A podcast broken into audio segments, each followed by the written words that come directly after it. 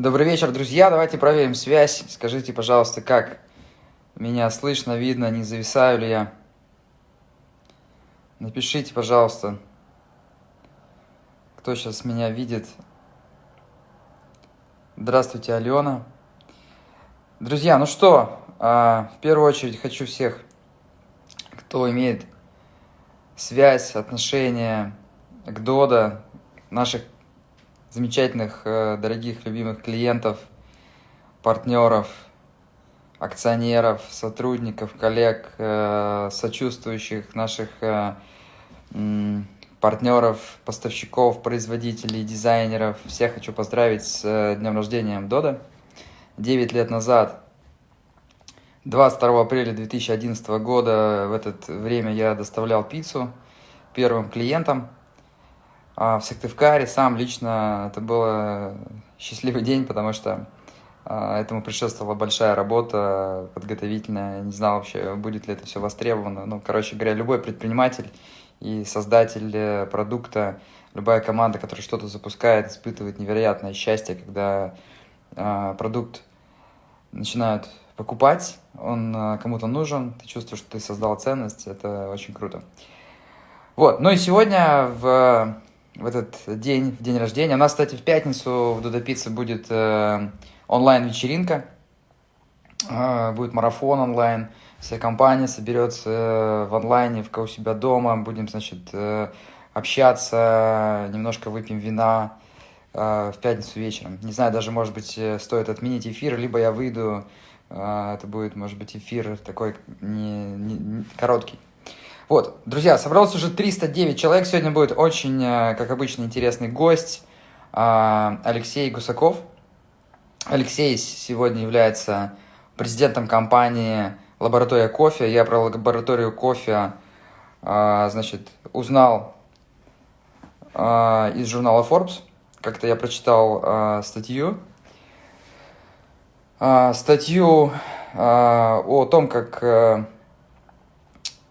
Одна м- молодая предпринимательница, девушка Александра, э, создала компанию вместе с партнерами по э, обжарке кофе. Эта компания стала заметной очень на рынке, заметным игроком. И сегодня Алексей, ну, я сейчас не буду подробно рассказывать, расскажет, я думаю, много про «Лабораторию кофе». А, значит, что еще хочу рассказать? Алексей был э, генеральным директором сети Coffee Like, тоже э, знаковая сеть для рынка России. В принципе, Coffee Like создал э, тренд, рынок э, кофеин to go, маленьких кофеин. Э, сеть была создана, основана Аязом э, Шабудиновым и э, Зуфаром. Зуфаром, Зуфаром, фамилию сейчас я боюсь ошибиться.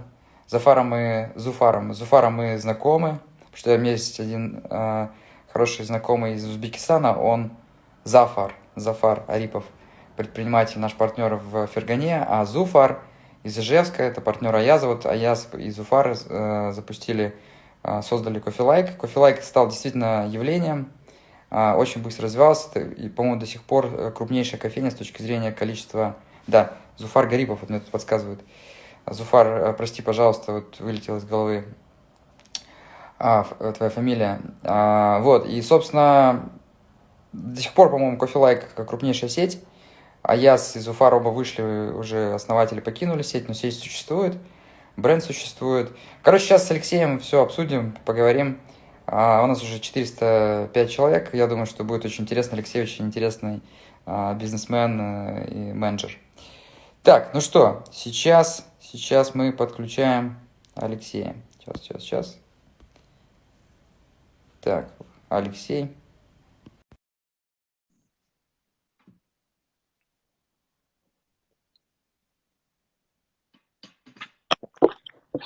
Леша, привет. Привет. Как дела? Видишь, ты в моем эфире в юбилейный, так сказать, в памятную дату. У нас сегодня день рождения. девять лет компании, да. Я счастлив у тебя быть здесь, видеть твое дерево легендарное в этих легендарных твоих эфирах. Именно в такой день, девять лет, это очень круто. Я тебя поздравляю. Спасибо, да. Спасибо, дорогой, спасибо. Как, как через экран тебе... Давай, давай. Спасибо, видишь, технологии, конечно, просто меняют мир. Можно сегодня, просто сидя вот под таким денежным деревом на балконе московской квартиры, вот видишь, вести прям прямые эфиры, это маленькая медиа. Смотри, давай разобьем наш сегодняшний эфир на две части. А, ты написал достаточно... Так, что-то, то ли у меня, то ли у тебя какие-то помехи, да, или нет? Я тебя вижу. Прекрасно. Ты меня видишь, да? Сейчас я что-то, у меня какие-то... Как будто эхо такое. У тебя, у тебя нет эха? Вот, видишь, только, только сказал про современные возможности, сразу начались проблемы. А, бывает. Вот. Да сейчас, сейчас какие-то проблемы с интернетом, потому что все сидят, смотрят, нагрузки огромные. Смотри. Разбьем, предлагаю, на две части. Первое, я тебя поспрашиваю, мне интересно, на самом деле, узнать и про лабораторию кофе, я думаю, нашим э, сейчас зрителям интересно, и про Coffee Like интересно. Начну с такого немножко провокационного вопроса.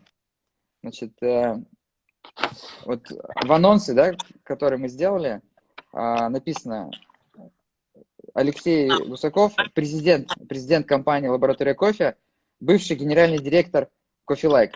Почему ты в лаборатории президент, а там был генеральным директором? Чем отличие? Да, почему-то это самый главный вопрос, который на всех интересует.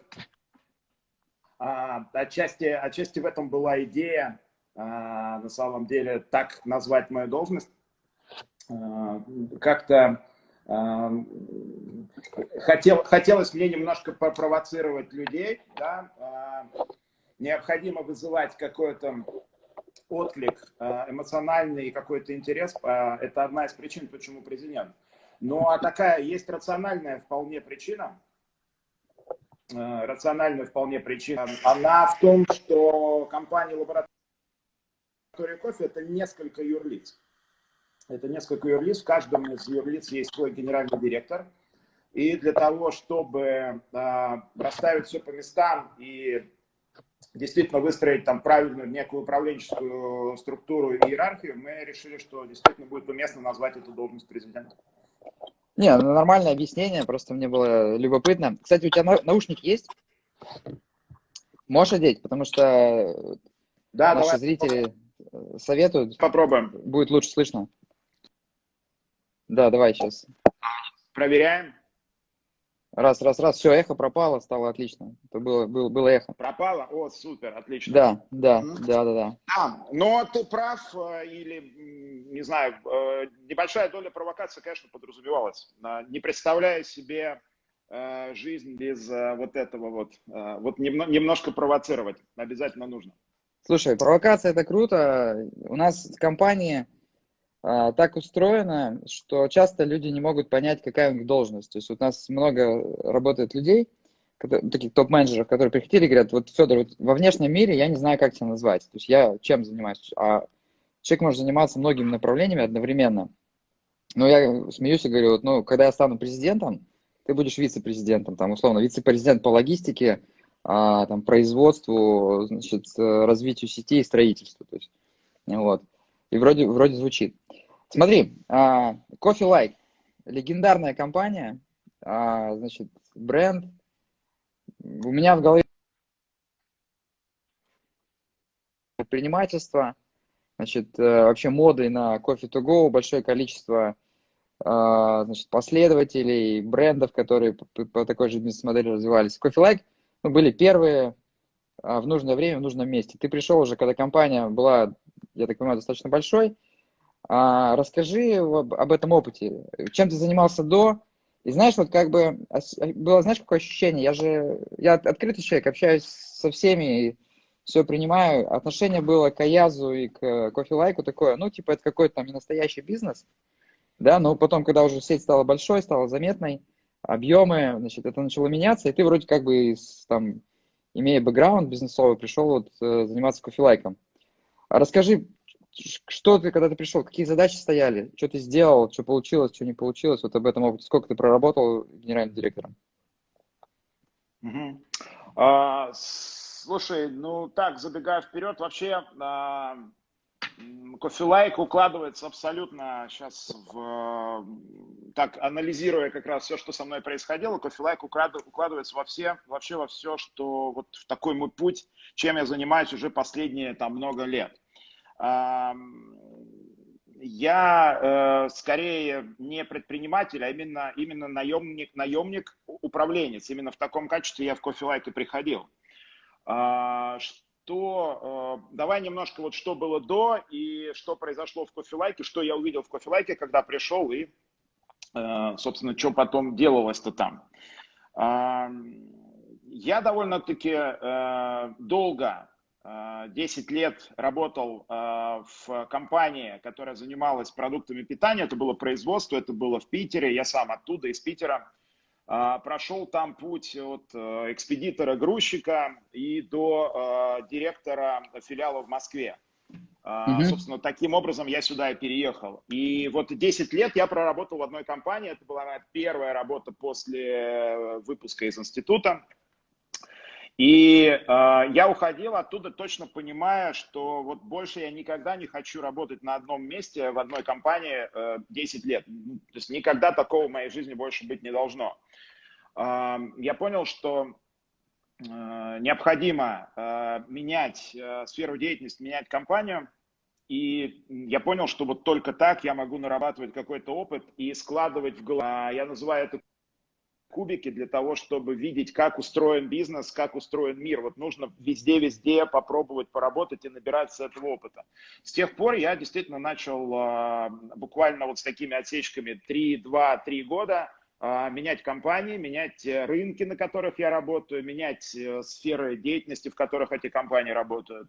Там было много чего, там были и компания, которая занималась велосипедами, сноубордами, была одежда для спорта, для танцев, был футбол, хоккей.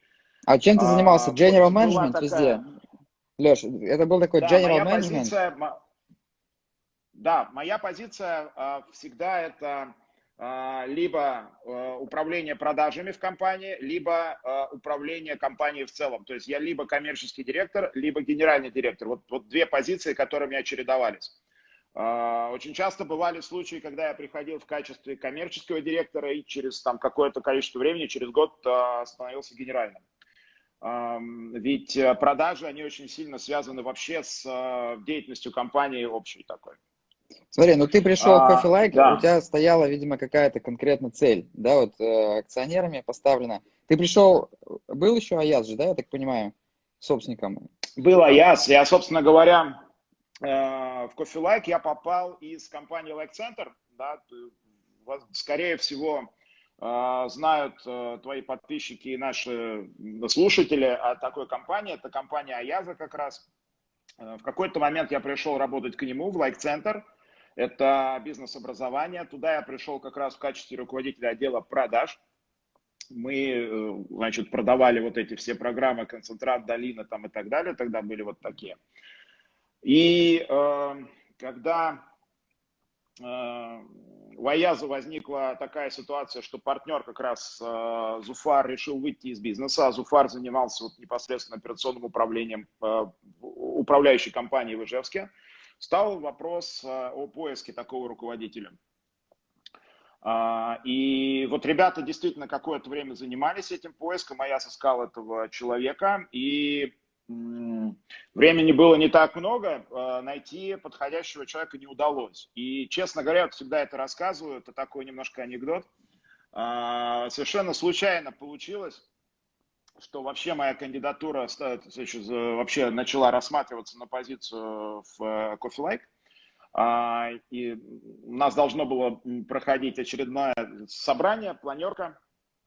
И ребята сказали, что давай быстрее, потому что у нас вот нужно там что-то решать с кандидатами на управление Coffee Like. Я сказал, нет, давайте так, я возьму Coffee Like, но, но собрание мы проведем четко, в полном объеме. Вот так я неудачно пошутил.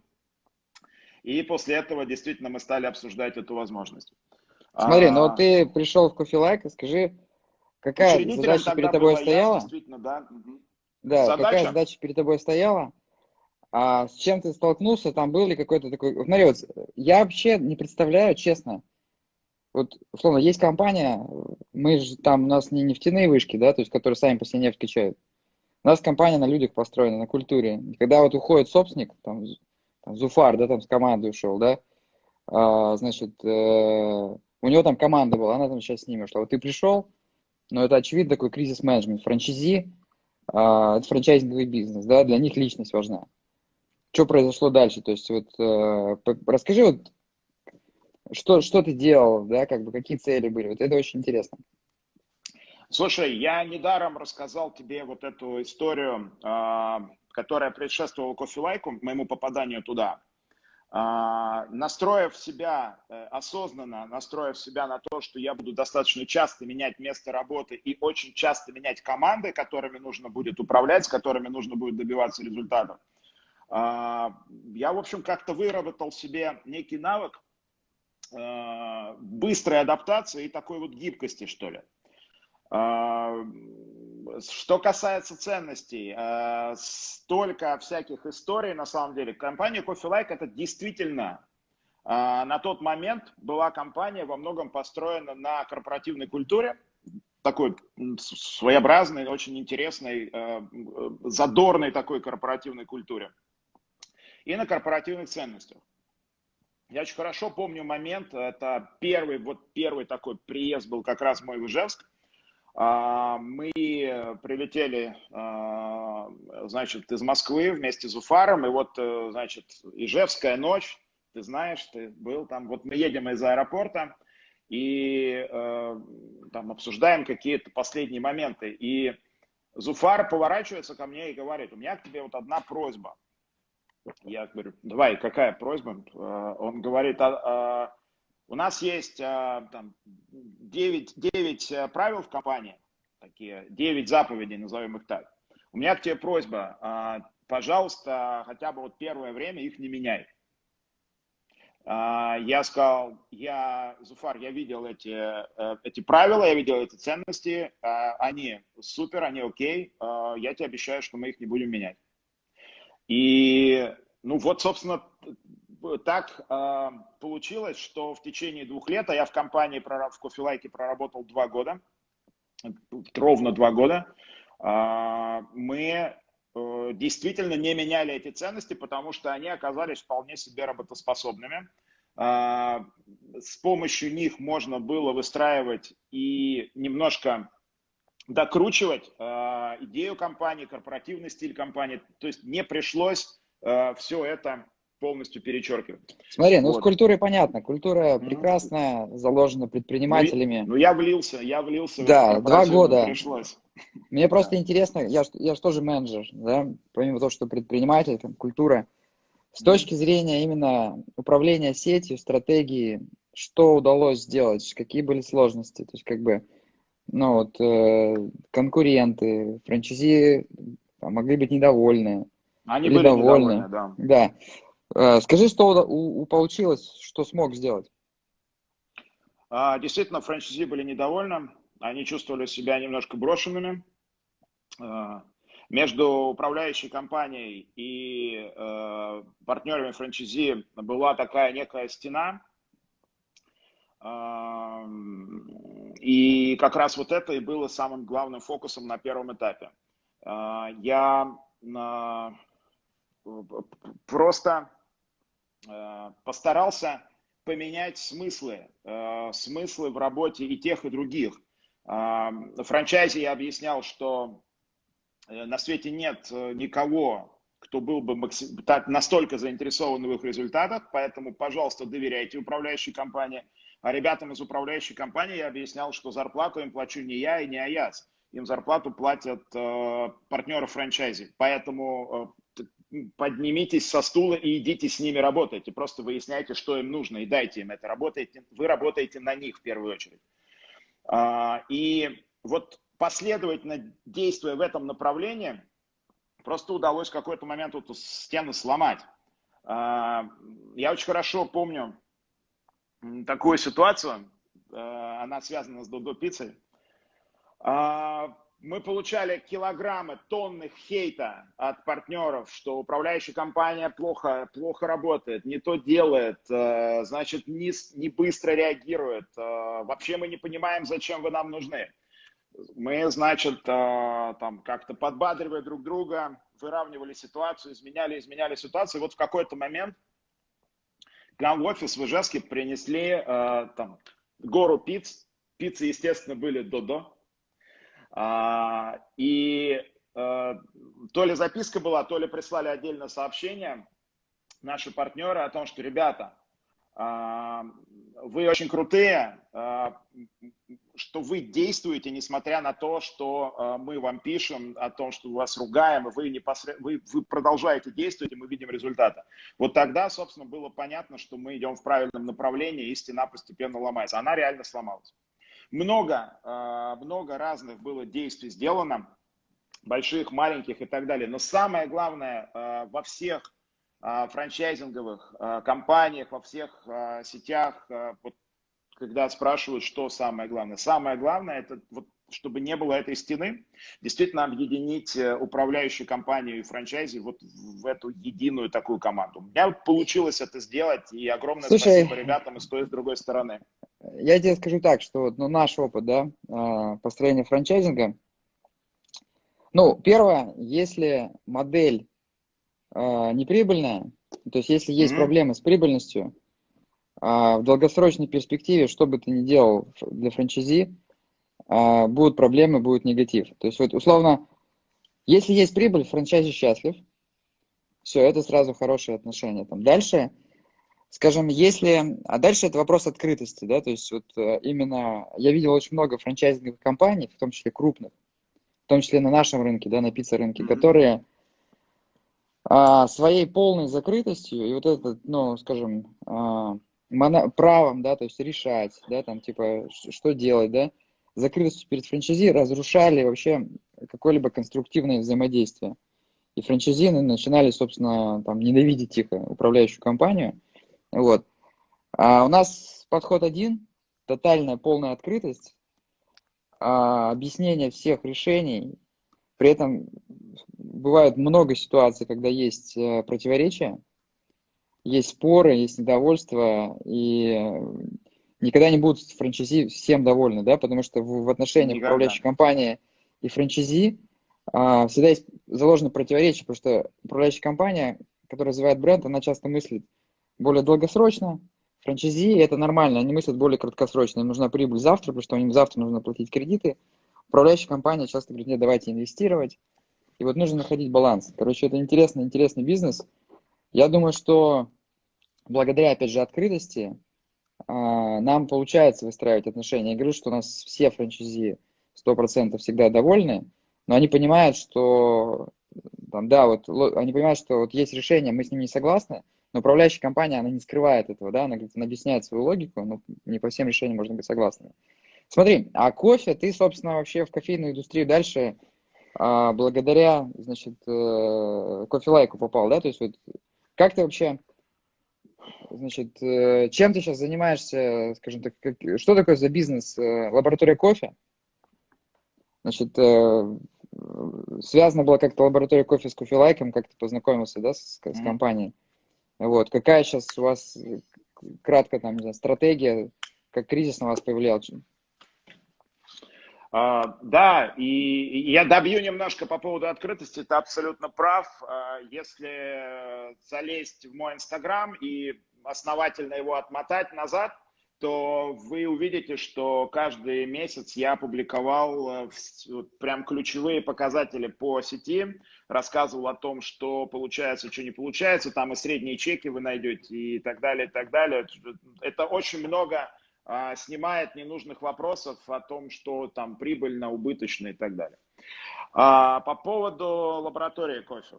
Значит, ну я вот где-то уже отвечал даже на этот вопрос, приводил такой пример. Я говорю, я как шахматист, который играет, играл сначала за одну часть фигур, потом так доску развернул, стал играть за другую. Лаборатория кофе долгое время была поставщиком зерна, основным поставщиком зерна для компании Coffee Like. Собственно, весь вот этот бурный рост компании проходил в тот момент, когда кофебары работали на зерне от лаборатории. И так мы и познакомились с компанией «Лаборатория Кофе». Это обжарщики, эта компания находится в Москве, и здесь находится производственная база по обжарке кофе и производству еще ряда продуктов. Значит, действительно, закончив деятельность свою в Coffee Like, я перешел в лабу. Как это произошло? Значит, сначала я выиграл достаточно приличную сумму денег для компании Coffee Like, проведя тендер и снизив закупочную цену на зерно. Лаборатория кофе не выиграла этот тендер, и Coffee Like сменил поставщика. А я отправился в лабораторию кофе для того, чтобы... для того, чтобы заняться этой компанией и сделать из нее э, такую же крутую компанию, как, может быть, Coffee Like или еще круче. Э, я э, могу сказать, что э, это был крупный контракт для компании «Лаборатория Кофе». Coffee Like это был крупный контракт, конечно же.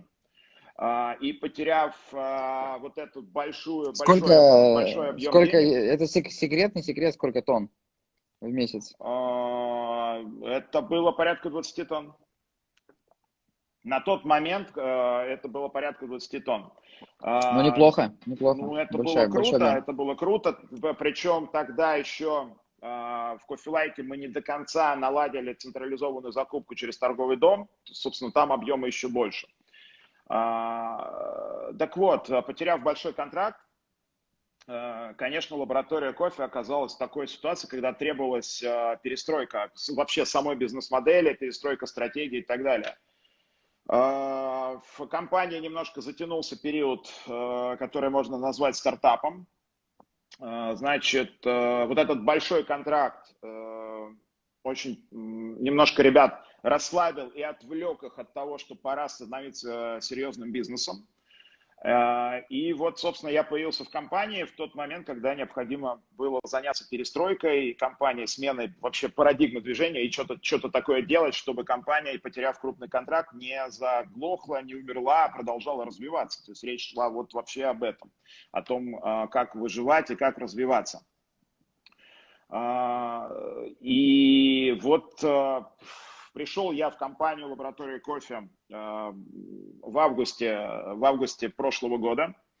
И с тех пор, значит, мы занимаемся тем, что перестраиваем полностью, вообще полностью перестраиваем и стратегию компании, и структуру компании, и вообще подход к ведению бизнеса. Смотри, а, а ты когда пришел, вот, ты приходишь в новую компанию, компания предпринимательская, да? Значит, очевидно...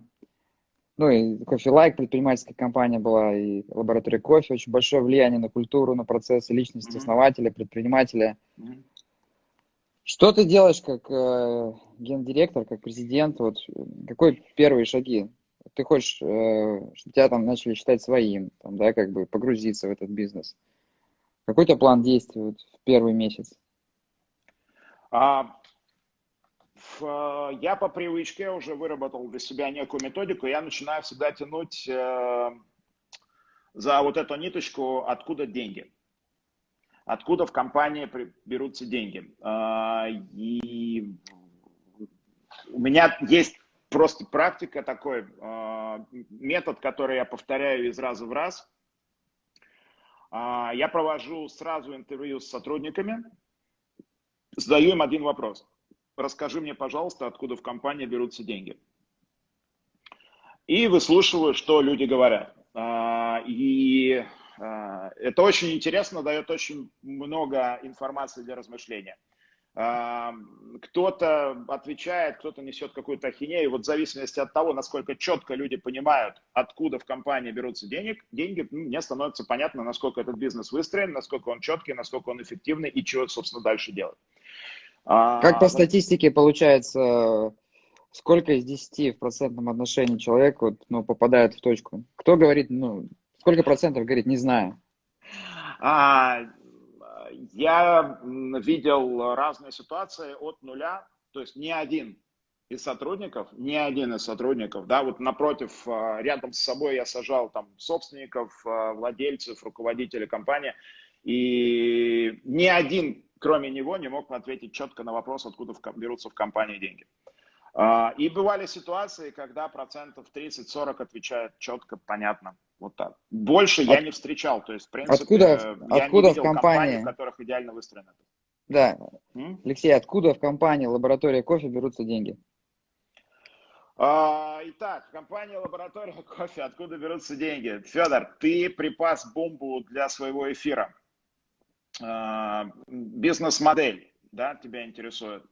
Компания «Лаборатория кофе» – это производственная компания и компания-дистрибьютор. Поэтому у нас маршрут денег, он состоит из двух таких больших блоков. Блок первый. Мы закупаем зеленое зерно в России, мы не импортируем. Мы обжариваем зерно, то есть делаем некую добавленную стоимость. Затем это зерно с этой добавленной стоимостью поступает в подразделение дистрибьюции. И там мы оказываем услуги для наших партнеров. Партнеры наши – это в основном кофейни, в основном локальные. Вот эта часть стратегии, которую мы для себя приняли, пытаемся реализовывать. Наши партнеры, мы нацелены в основном на локальные кофейни, не на сети. Да, мы пытаемся уйти от зависимости от крупных сетей. Так вот, мы, и, и дальше э, еще одна добавленная стоимость появляется в момент э, дистрибьюции и в момент акселерации бизнеса, то есть мы выступаем в качестве не только поставщиков э, товаров для кофейни, мы выступаем еще в качестве тех, кто может провести аудит, может провести обучение, э, помочь э, создать меню для кофейни. Э, в общем, там целый комплекс услуг. Это, ну, смотри, но это, же, это, же, это, это, это же сложное объяснение. То есть, конечно, э, сложно. Я вообще, мне кажется, что как раз э, если объясняю всегда. Нужно... Простая формула, да, то есть, условно, если так сложно, то потом в, в любой момент спроси а, сотрудника и не ответит, да? Но получается, что деньги у вас берутся от кофеен, то есть есть кофейный рынок, то есть есть кофейни, mm-hmm. есть вы, то есть вам де, де, деньги кофейням приносят клиенты, а вам деньги приносят кофейни, получается так же? То есть если сделать, чтобы кофеин а, было да. больше, мы в этой цепочке. И кофейни мы были бы цепочке, счастливы вот. в работе с вами. Слушай, а... Да, речь вот об этом. Ты пришел, ты строишь, ну, с августа достаточно недолгий срок, ну, в принципе, да, чтобы там, не знаю, втянуться, как бы. Любой руководитель встречается с тем, что какая-то система была создана до него, что-то хочет поменять. Ты кого-нибудь уволил за это время? Знаешь, я вообще э, всегда говорю, я никого не увольняю. И это правда так. Значит, э, э, на мой взгляд,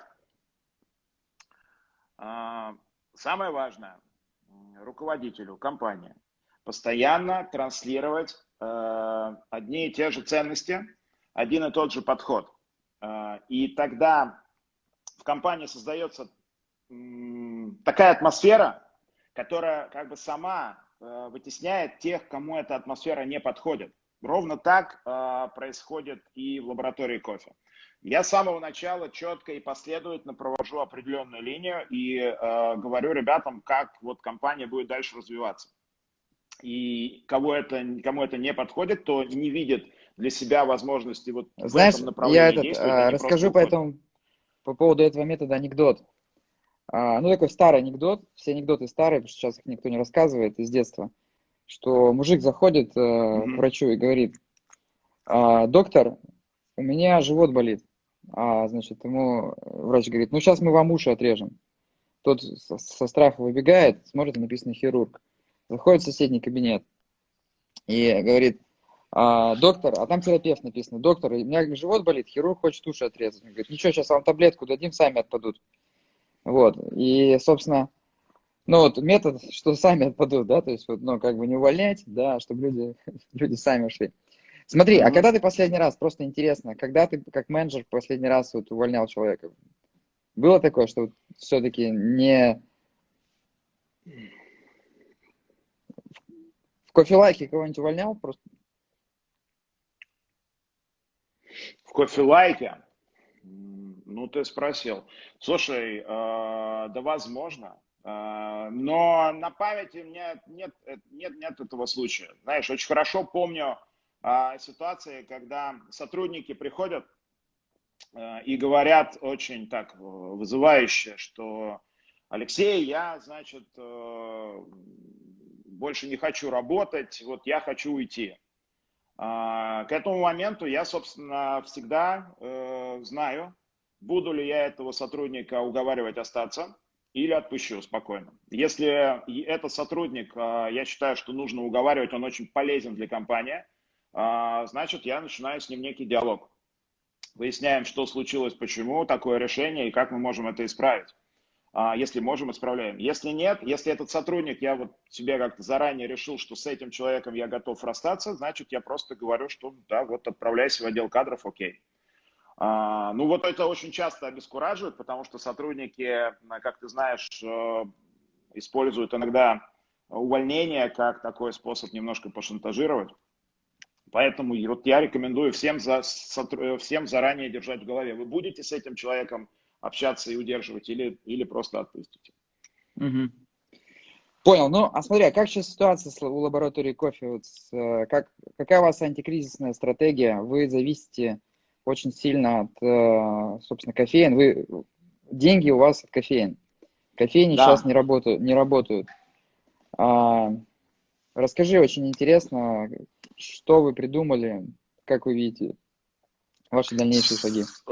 Слушай, да, такая сложная, конечно, ситуация, потому что мы связаны с общепитом. Общепит, наверное, на сегодняшний день одна, самая, одна из самых пострадавших сфер деятельности такой.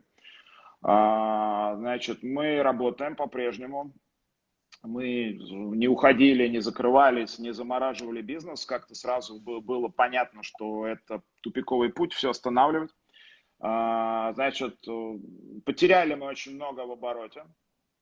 Значит, ну это не секрет, мы сейчас имеем тридцать процентов от того, что планировали зарабатывать в апреле. То есть у нас вот был план на этот год, и от него мы сейчас имеем тридцать процентов. Я считаю, что это хороший показатель, мой прогноз был намного ниже. Кофейни большинство позакрывались, сейчас работает примерно тридцать процентов из наших обычных клиентов, что касается кофеин. И берут они где-то там в половину меньше, чем брали обычно. Вот такая ситуация, примерно пятьдесят процентов. Динамика немножко меняется.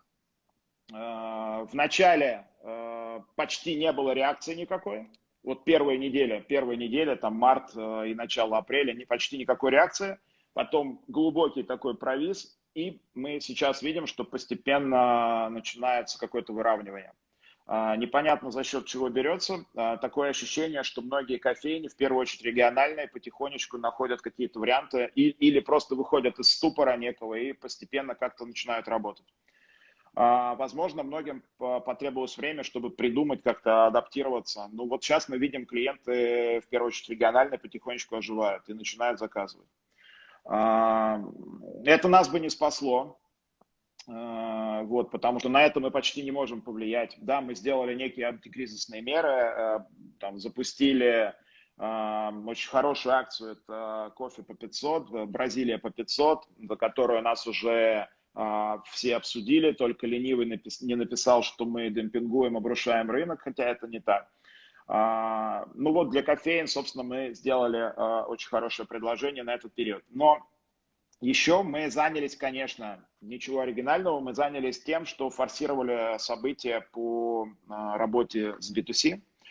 А, начали больше делать предложений для тех, кто пьет дома. Начали как-то докручивать свой сайт. У нас произошло, вот буквально неделю назад, у нас произошло такое важное, легендарное событие для нашей компании, вообще для компании «Лаборатория кофе» за всю историю, а компания шесть лет.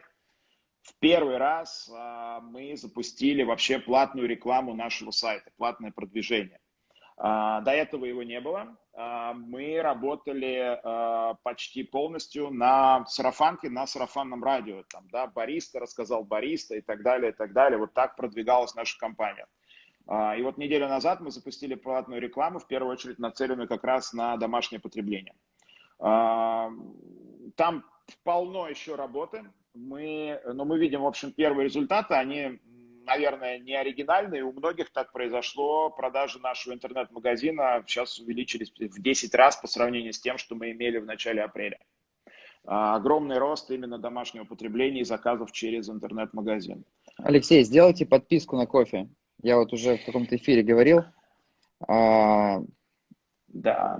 Сейчас мне, мне привезли кучу зерна, но раньше у меня постоянно заканчивалось. Вот если бы была бы подписка, вот вы, вы же мне, кстати, большое спасибо, в подарок отправили, значит, маленькие такие пачечки кофе а, с разным, с разным зерном. Это очень прикольно, потому что оно не... А, кстати, я нигде не встречал такие маленькие пачки, потому что оно очень удобно для человека, значит, для домашнего потребления, потому что ты можешь... А, сегодня попил Бразилию, завтра там попил, условно, Руанду, Эфиопию. И тебе не нужно большие пачки вскрывать. Вот. Хорошо, смотри. А, Да, сто граммовочки это прям очень хорошая история. Мне кажется, это, это, это, это прям ниша, сто граммовые пачки. Смотри, двадцать минут осталось. Давай я чем-то постараюсь быть полезен тебе. Значит, что тебе интересно узнать и о нашем бизнесе. Не знаю, мнение мое по, по, по стратегии, если, если, если что-то хочешь почелленджить, как бы, да, там обратную связь получить. Да, у меня есть те вопросы. Я, э, знаешь, э, меня интересует и какие-то конкретные штуки, и действительно, чтобы ты немножко порассуждал о стратегии. В первую очередь, конечно, вопрос прямо вот к тебе лично. Вот в этот период, назовем его кризисом, как изменились твои личные ежедневные действия в, по управлению компанией? Что ты делать перестал, а что делать начал? Можешь в двух словах сказать? Слушай, я тебя удивлю, практически ничего не поменялось.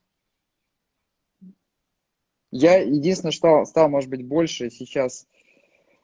У меня гораздо больше публичная роль стала, да, потому что такое экстремальное время, и, значит, нужно и в пиццериях быть, и понимать, как работает там наша доставка, и с партнерами э, коммуницировать, с нашими партнерами франчайзи.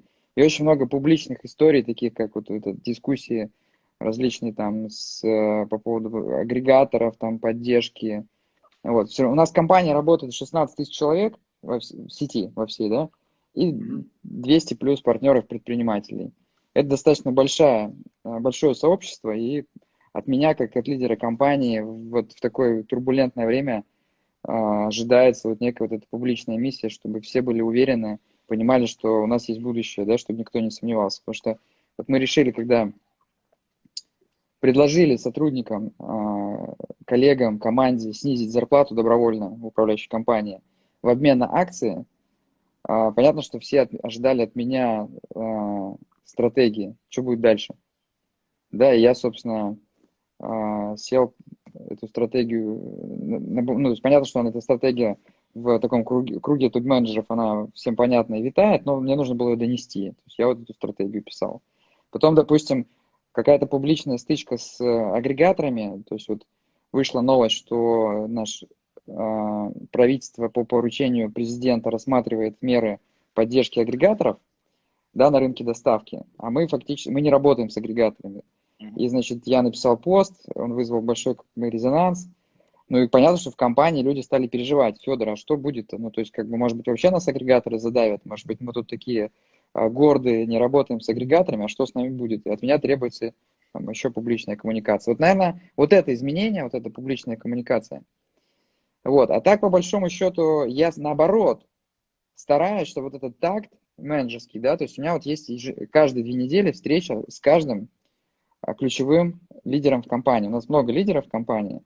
И каждую неделю я встречаюсь, мы, значит, по определенному шаблону, да, там, как бы, обсуждаем, что, как реализуется стратегия.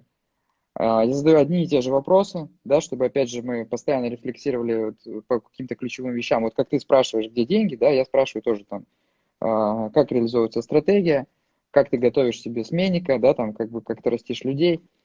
И я посчитал так, пусть ядерная война начнется, но вот эти встречи должны идти всегда в, в, в то время, когда они назначены, чтобы все чувствовали, что все нормально, что бы ни происходило, мы работаем, у нас есть такт определенный, и чтобы компания не останавливалась. Мне кажется, это очень важно, да, потому что чуть-чуть что-то поменялись, внешние обстоятельства, и люди иногда реагируют как, что типа вот этот привычный а, такт, рабочий ритм, да, он типа, ну, зачем его поддерживать, все поменялось. Я здесь наоборот считаю, что вот этот ритм, он позволяет как бы не, не депрессировать, значит, короче говоря, когда есть депрессия, не депрессия, когда есть, в любой непонятной ситуации нужно работать. Когда начинаешь работать, делать задачи, все, у тебя ощущение контроля, и все, все налаживается. Вот, вот как, как, как, как-то так. Очень круто. Если резюмировать, то в целом ты увеличил свою публичность, да, получается, в этот период. Остальное постарался сохранить. Смотри, а я, скажем так, стал а, выполнять свою лидерскую роль, миссию. Mm-hmm. а, собственно, говорить о будущем. А, с, я уверен в нашем будущем, но я должен передать эту уверенность всем в компании, начиная mm-hmm. от наших сотрудников управляющих компаний, заканчивая партнерами и сотрудниками в пиццерии, потому что когда они не будут видеть меня, не будут понимать, что они будут, не будут знать, что у нас есть план какой-то, да, они будут сомневаться. Вот, поэтому это моя лидерская миссия, то есть вот, это не то, что, ну, как бы, любой, от любого лидера в компании я ожидаю такого же поведения, да, то есть вот команда должна видеть себя лидера. У нас команд много, и, как я тебе сказал, по поводу изменений, как раз мой ответ, что не нужно ничего менять. Mm-hmm. Нужно продолжать в рабочем ритме, постоянно работать, потому что, опять же, это ответ на любую неизвестность. Окей. Okay. А, ты упомянул а, стратегию, которую нужно было донести ребятам, твоей команде. А, вот скажи, пожалуйста, на твой взгляд, вот этот кризис, да, вот эта ситуация, она м- обнулит вот в стратегии компании. То есть нам нужно будет всем сейчас садиться и переписывать свои вот эти трехлетние планы, или это можно воспринимать как просто небольшой такой провал по показателям, и не нужно будет менять стратегические планы. Вот ты как считаешь? Слушай, ну зависит от бизнеса. Мы с тобой занимаемся бизнесом, который удовлетворяет потребности людей, которые, очевидно, не изменятся с кризисом. Понятно, что владельцы кинотеатров сейчас сидят и думают, что делать дальше. Uh-huh. А, понятно, что те процессы, которые начались а, и шли еще до вот этого кризиса, они ускорились для каких-то бизнесов. То есть люди переходили на Netflix. Сейчас этот процесс гораздо сильнее. Те люди, которые, допустим, никогда не смотрели а, ОКО, там, а медиатеку или Netflix, они сейчас открыли их. И понятно, что когда кризис закончится, количество людей в кинотеатрах уменьшится, и с кинокомпаниями будет сложнее договариваться, что именно там были премьеры. Ну а что касается нас, мы же понимаем, что э, кофе будут пить, пиццу будут есть, и сейчас есть тактически нужно, да, правильно действовать, потому что тактически мы находимся, ну, в суперкризисной, экстремальной ситуации с неизвестностью. Нам нужно... Э, я вообще параноик. Ну, потому что я пятнадцать лет занимаюсь э, предпринимательством и бизнесом, и отвечаю за людей, за компании, поэтому я должен быть параноиком, да. И я за то, чтобы, когда ситуация непонятна, нужно перестраховываться. И сейчас, э, да, у нас есть видение, куда мы идем, мы понимаем, что будущее наше светлое, но конкретно сейчас мы должны думать о завтрашнем дне, как сейчас собраться, перестроиться, чтобы пройти вот эти два-три месяца. И мы максимально, то есть параноидально, значит, во-первых, закладываем пессимистический прогноз. Мы говорим себе, а что, если будет совсем плохо? Мы выдержим или нет? Мы говорим, окей, мы не выдержим. А что нам сделать, чтобы выдержать? Давайте вот мы вот это, от этого можем отказаться, вот это, вот это решение мы сделаем. И вот мы а, просчитываем самый пессимистич, пессимистичный сценарий. Что касается стратегии, вот ты говоришь, три года. А, наша стратегия не меняется. То есть, я считаю, что, наверное, ваша стратегия тоже вряд ли поменяется, потому что а, рынок сожмется, но он все равно будет. Но в девяностые годы был рынок меньше в разы, у людей было меньше денег, но все равно пиццу доста- пиццу покупали, то есть просто пиццерий было меньше. И если сейчас, как бы это говорить было не тяжело, бизнес, э, я не жестокий человек в бизнесе, да, но бизнес вещь жестокая, жесткая, скажем так, жесткая. И пройдут не все компании, но те, кто пройдут, те, кто сможет сейчас хотя бы работать в ноль и сохраниться, э, понятно, что они выйдут из кризиса победителями, и на этом, на более сжатом рынке они смогут э, расти, занять э, долю больше. Вот, мы, мы стратегию не меняем. Более того, наша стратегия заложена девять лет назад, вот ровно девять лет назад, да, она, она и работает, потому что мы девять лет назад начали делать диджитал. Мы а, три года назад отказались от работы с агрегаторами. Казалось бы, да, ну, то есть это, это было контринтуитивное решение, которое, значит, не все сразу поняли, но мы собрали свою клиентскую базу. Нам не нужно сейчас платить за наших клиентов-агрегаторов. Мы развили благодаря этому наше приложение. И мы, это позволяет нам чувствовать гораздо себя устойчивее и независимее. И в целом многие стратегические решения, которые были заложены вот раньше, да, они сейчас а, нам помогают а, удержаться, да, выстоять, выстоять этот кризис. Вот, короче, ответ короткий. Я думаю, что... А, в наших бизнесах там не требуется сейчас какое-то кардинальное изменение, изменение стратегии. Окей. Okay. Круто, круто. Мне тоже так кажется. Я вообще так для себя назвал эту всю ситуацию, этот кризис таким великим ускорителем. Мы ничего не поменяли, просто некоторые вещи стали быстрее реализовывать, то, что отложено было там куда-то. Вот и все. Знаешь, вот кризис... Есть такие две фразы про кризис интересные. Одну сказал Баффет, я не знаю, точно или нет, но ему припив, приписывают. Отлив покажет, кто купался без трусов. А вторая фраза, да, она, она то же самое, но перевернутая. Она китайская. Китайцы говорят так. Большая вода поднимет все лодки. То есть первая фраза про кризис, вторая про рост. Ну, суть одна, да, то есть условно ты можешь создавать такую убыточную какую-то модель, ну, там, низкорентабельную, но раз пошел рынок расти, вода подняла лодки все. Собственно, а Баффет мыслит по-другому. Так вот, собственно, этот кризис, я думаю, он очень полезен для бизнеса. И я еще раз хочу сказать тем, кто сейчас нас смотрит, у кого сложная ситуация, ребята, это просто бизнес. И даже если там произойдет то, что придется бизнес а, закрыть, начнете заново, да, самое главное, это наш опыт, наша репутация, там, честное имя. Есть ситуации, когда, к сожалению, нужно закрывать бизнес. Я сам выходил из бизнеса с долгами. Но вот этот кризис, он многих научит. Научит считать, научит думать, научит понимать, что бизнес – это про как раз э, про то, что ты ведешь. Для меня вообще часто сотрудникам э, говорю так. Вот недавно общался с нашей командой в Китае. Я, может быть, всех пугаю, но для меня я часто привожу, что мы идем как будто в Антарктиде, вот как Скотт и Амундсен, да, вот ты идешь, значит, э, потому что э, бизнес – это такая вещь, ты не туда наступил и провалился там в расщелину, во льду, и тебе нужно постоянно думать о людях, страховаться, быть параноиком, короче говоря. И вот этот кризис у многих научит, ну, такой продуктивной паранойи, нормальной паранойи. То есть понимать, что у тебя должна быть прочная модель, у тебя должны быть запасы, у тебя должна быть эффективность. А, значит, все истории про то, что можно делать бизнес, не считая пи эн эл, все, они закончатся. Потому что я знаю огромное количество предпринимателей, к сожалению, даже в Додо пицце, которые благодаря, опять же, тому, что есть прибыль, они не считают пи эн эл. Да, и кто не знает, может быть, и зрители, да, пи эн эл – это отчет о прибылях и убытках. Но и, а кризис этот многому научит. И я думаю, что он сделает российский бизнес сильнее, и те, кто в этот кризис не пройдут, они пройдут, выйдут из этого сильнее и создадут что-то новое, сильное. Я, опять же, я создал Додо пиццу, будучи разорившимся предпринимателем, но делавшим кучу ошибок.